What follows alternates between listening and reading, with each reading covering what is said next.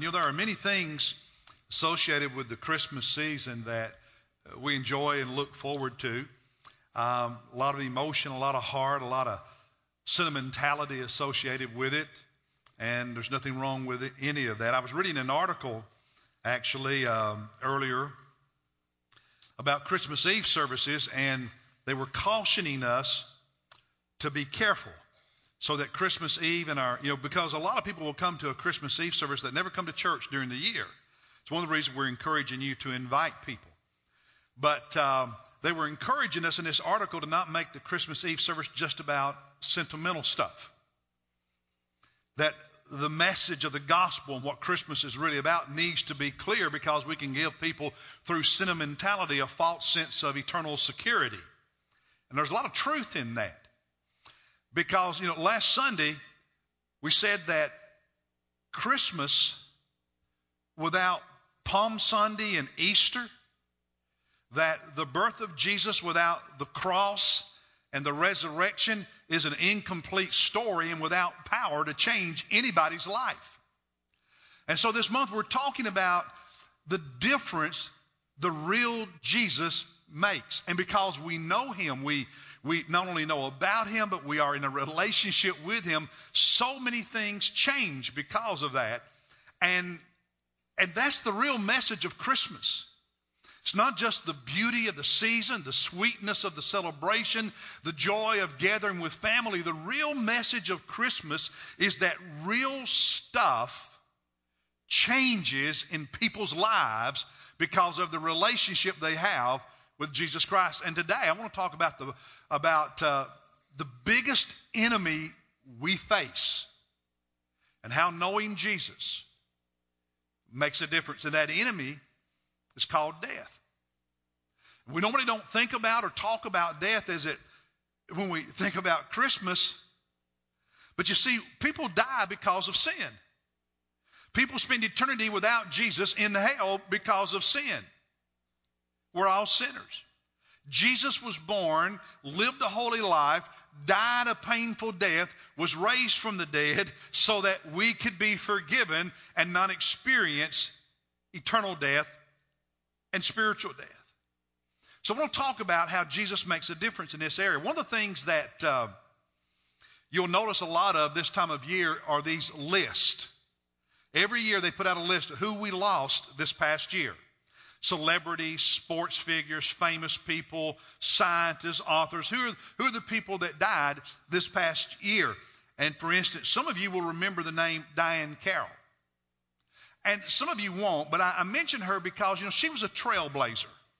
She was the first African American woman to win a, a, Tony Award for her work on Broadway. She was the first African American woman to be featured in a lead role on a television series in the late 60s and early 70s. And she died this year uh, at age 84. Others of you will remember the name Lee Iacocca. He died this year at age 94. The only person to ever be CEO of two of the big three. He was CEO of both Chrysler and Ford. And some will credit him with, with not only rescuing Chrysler in the 80s, but back in the 60s, making a big difference at Ford because he's the one that led the creation of the car that a lot of you like, the Mustang.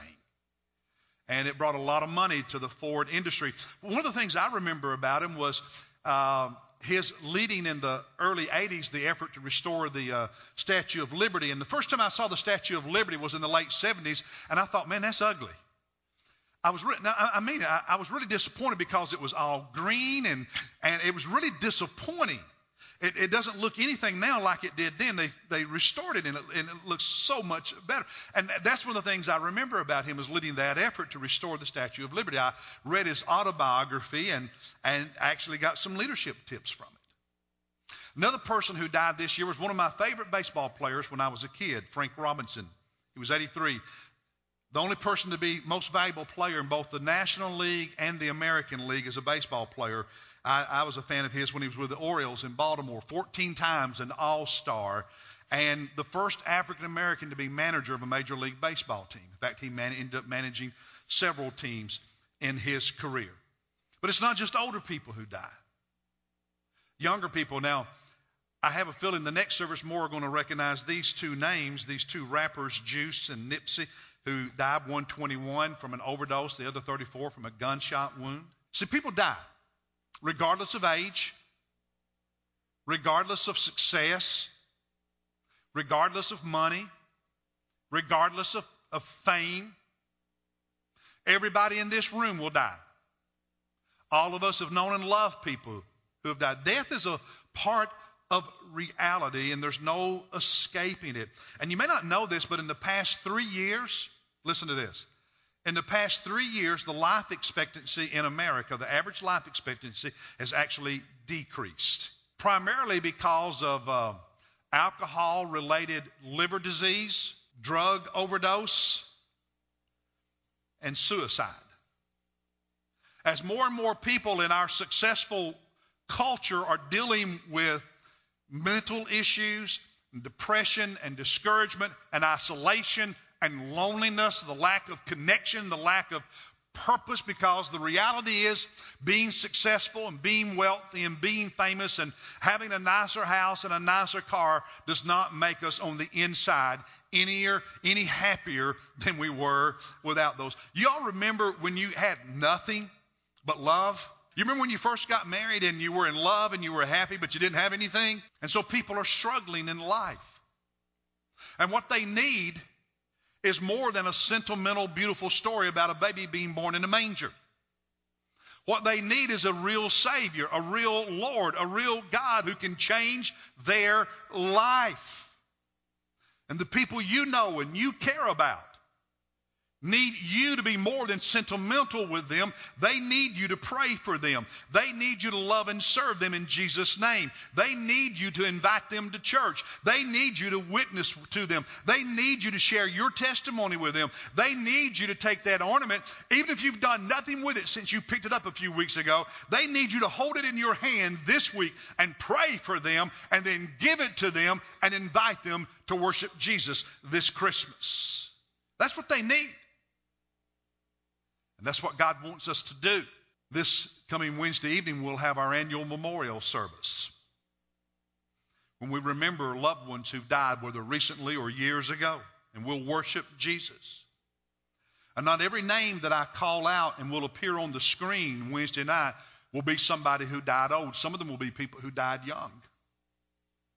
Well before their time, we would say. So here's my question for you. When facing death, does knowing Jesus matter? When facing death, does knowing Jesus matter in the life of your one? Does it?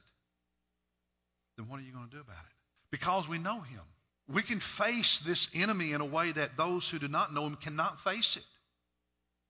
I've been in homes and hospital rooms when people died and they didn't know Jesus and the family doesn't know Jesus. And I'm telling you, there is a marked difference. It's not just a theological reality. You sense it in their emotions. You sense it in their conversations. You sense it in the very atmosphere that is in that room. There is a difference when somebody knows Christ and when they don't know Christ. And because we know Him, uh, we don't have to face this enemy alone and we don't have to face it the way others do. Now, there's a beautiful story in John 11 that helps us understand how knowing Jesus makes a difference when we deal with this enemy called death, the difference it makes for you and for me, and the difference it can make for your one if they'll commit their lives to Christ. In John chapter 11, it says in verse 1 there was a man who was sick. His name was Lazarus, lived in the village of Bethany with Mary and her sister Martha. So here's a family of two sisters and a brother Mary, Martha, and Lazarus. And um, Mary was the one who had anointed Jesus uh, with oil and wiped his feet with her hair, and it's her brother Lazarus who's sick. And so in verse 3, the sisters send word to Jesus. Now, in the earlier chapters, Jesus has left Jerusalem. Bethany is a little village about two miles outside of Jerusalem. Jesus had been in Jerusalem. Now he's left, and he's on the other side of the Jordan River, up near where John had baptized uh, three years earlier. And so he's about 20 miles away, about a day's walk away. They send word to Jesus that Lazarus is sick. Now, this is a family whom Jesus loved, he often stayed in their home when he was in Jerusalem in that area. And so, about a day's walk away, and they send word to Jesus that Lazarus is sick. And, and um, when the person arrives and tells Jesus that Lazarus is sick, um, in verse 6, Jesus didn't leave where he was and head to Bethany. In verse 6, it says he stayed there another two days. So now three days have passed since this messenger left Bethany to find Jesus. One day to travel, two days as Jesus stays there. And then at the end of those three days, Jesus announces to his disciples that Lazarus is dead. And then they start the journey to Bethany to visit with Mary and Martha and the rest of the family and and and the friends. And so if you drop down, the story picks up in verse 17. So one day for the messenger to get to where Jesus is, two days that he waits there, so now it's three days. Jesus travels to Bethany, so it's been four days by the time he arrives. And in uh, verse verse uh, uh, 17, so when Jesus came, when he gets to Bethany where the family lived, he found that he, that Lazarus, had already been in the tomb four days. Now, what that means is Lazarus died the very day the messenger left Bethany to find Jesus. He did not die during the two days Jesus waited. See, in, in their day and time, when someone died, they put them in the tomb that very day. And then the family would gather and mourn. They didn't keep the body at a funeral home or in the house the way or, or, wherever. They, they buried the person. They put them in the tomb, rolled the stone against it that very day. Remember when Jesus died on, on Good Friday, they took him down from the cross and put him in the tomb that very day, right? That was common practice. And so they buried Lazarus and now the family is in the home with their relatives and their friends and their neighbors, supporting each other, grieving, being together, just like we do when we lose someone. So Jesus shows up. Now, I, I make that point, so don't think Jesus was callous, that he waited for Lazarus to die and then started toward Jerusalem. That's not what happened. By the time the messenger got there, Lazarus was already dead, and Jesus knew that. So now he shows up, and uh, he's been buried four days. Verse 18, Bethany was about uh, two miles from Jerusalem. Verse 19, many of the Jews had come to Martha and Mary to console them concerning their brother. So, neighbors, people from, they, they knew in the city of Jerusalem, you know, just down the ways. People showed up. That's what we do. We gather to support each other. We bring food. We, we, we, we, we, we cut the grass. We, we run errands. We help people when someone, when someone dies, right? And by the way, I've seen people who don't have a church family or don't have a large family, uh, man, face that, that, that alone. They, nobody. They don't have a Sunday school class that shows up. You want to know why you need to be in Sunday school? The depth of those relationships with fellow believers makes a difference when you need it. So go to Sunday school. You'll be glad you did. Now, so they are there with uh, Mary and and Martha. And in verse, verse 20, Martha, therefore, when she heard that Jesus was coming, went to meet him, but Mary stayed in the house. So Martha, one of the sisters, gets up and goes outside to meet Jesus before he makes his way to the house. And look at verse 21. Martha said to Jesus, Lord, if, if you had been here, my brother would not have died. Do you know that God can handle your questions? When things happen and you don't understand, when life goes in such a way and it doesn't make sense to you, God can handle your questions.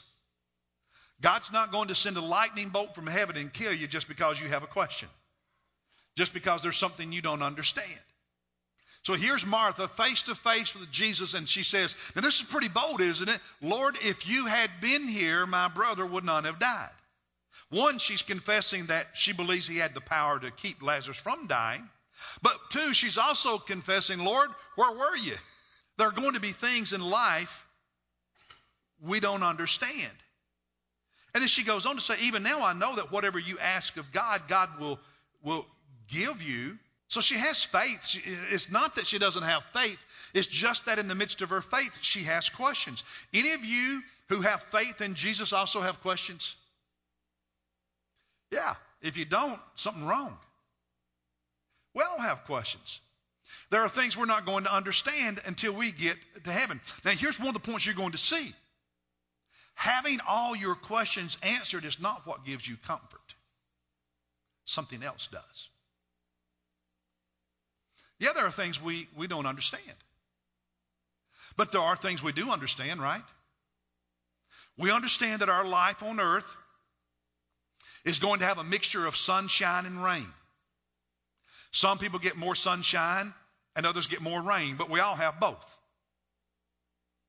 We understand that our time on earth, our life on earth is limited. It doesn't last forever. Now, some live much longer than others, some have short lives, and we don't understand the differences, but we know that, that life is filled with good and bad, with happiness and sadness, that is filled with life and death. And whether someone lives to be in their 80s or 90s or dies in their 20s or their teens, when you, when you lay it against eternity, life is short, it's brief. And all of us, all of us, no matter our age, if we are in good health, wish we could live longer than we do. Life is brief. I often tell people that it's like uh, the beautiful azaleas that will bloom in South Carolina. I wish they lasted longer. But they don't last long, do they? They're beautiful. I mean, they're gorgeous when you when they first bloom, or the dogwood trees, the, the blooms. I love those things. I just wish they lasted a, a little bit longer. And life is like that. It's a, it's a beautiful burst of, of joy and pleasure, but it doesn't last. It's brief. What does last? We, we, we know this. There are things we don't know, but there are things we know. We know life is brief, but we also know that eternity is long. I shared one analogy with you last Sunday to help you understand eternity. Let me share another one with you that I often share in, in funeral services. Um, uh, just, just in your mind, try to picture the, the, the Atlantic Ocean down here at Myrtle Beach or somewhere. A little sparrow will get a drop of water in its beak, and then he'll take the journey of 3,000 miles across this continent and allow that water to fall into the Pacific at San Diego. And then he returns to Myrtle Beach and gets another drop of water and across the continent to San Diego and back and forth and back and forth. When that one little bird has completely emptied the Atlantic Ocean into the Pacific, eternity will only have begun. Now, I don't understand that concept. It's beyond me, but I know it's real. I know there's eternity. So life, the life is short. Eternity is, there's things I don't understand, and there are things I do know. That, that God created us for eternity. And Martha was like that. She said, Lord, there, there, are things I understand. I know that even now you could give life to my brother, but I don't understand why he died when he did, and you, you didn't prevent him from dying. And so sometimes faith is mixed with questions, and that's okay. That's okay. Because our comfort and our peace, listen, our comfort and our peace is not found in having all the answers. And so, in the story, um, Jesus in verse 25 said to her, I am the resurrection and the life.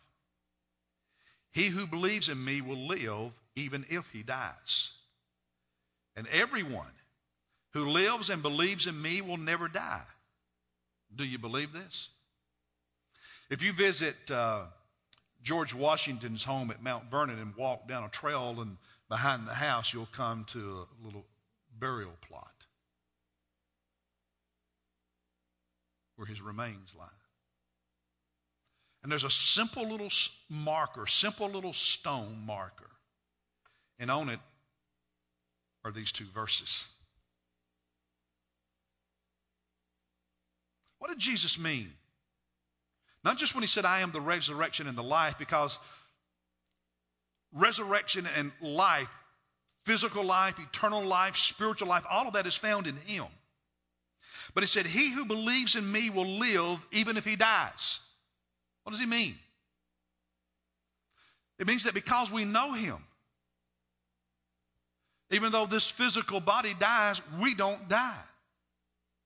The Apostle Paul said to be absent from the body is to what? Be present with the Lord.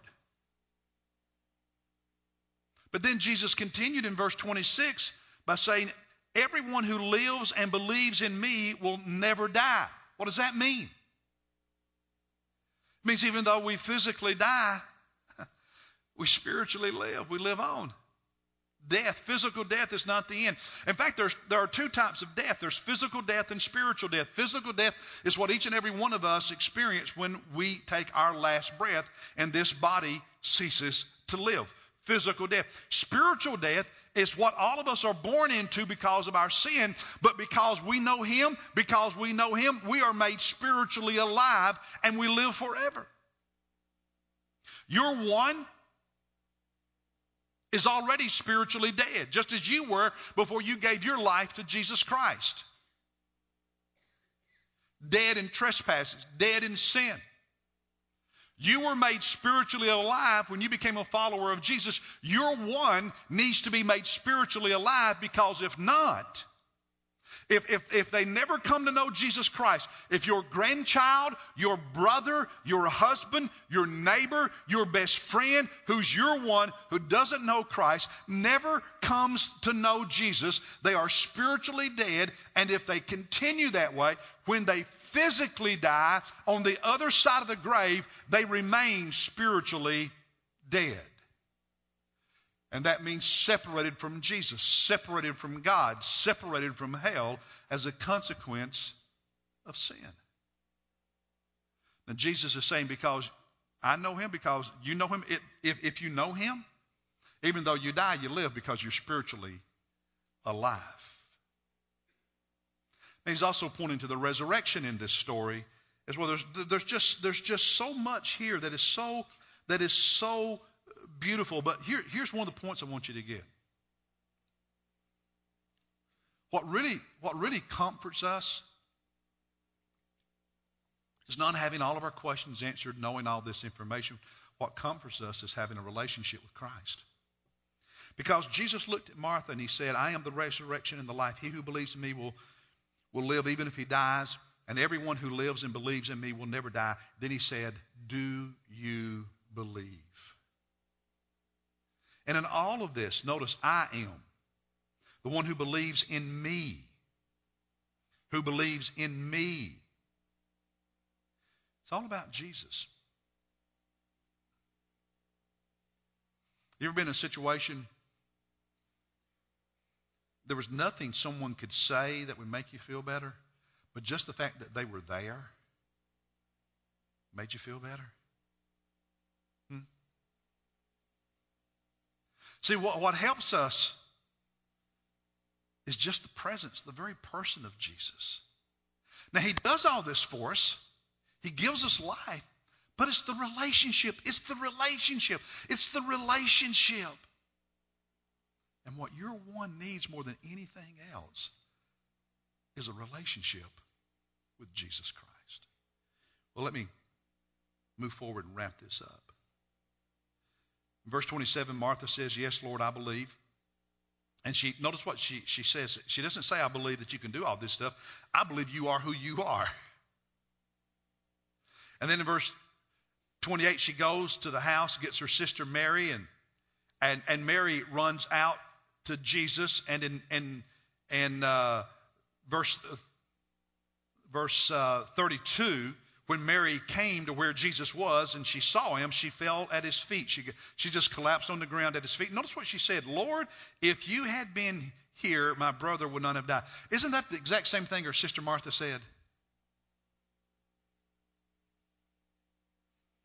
In some sense, she was saying, Lord, I know all this stuff.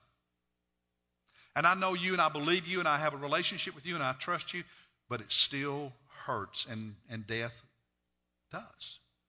And you see that depicted here so, so powerfully uh, in verse 33 when Jesus saw her weeping and the Jews who came with her, all their friends and neighbors and so on, weeping and crying, it says at the end of verse 33 that Jesus was deeply moved in the spirit and was troubled.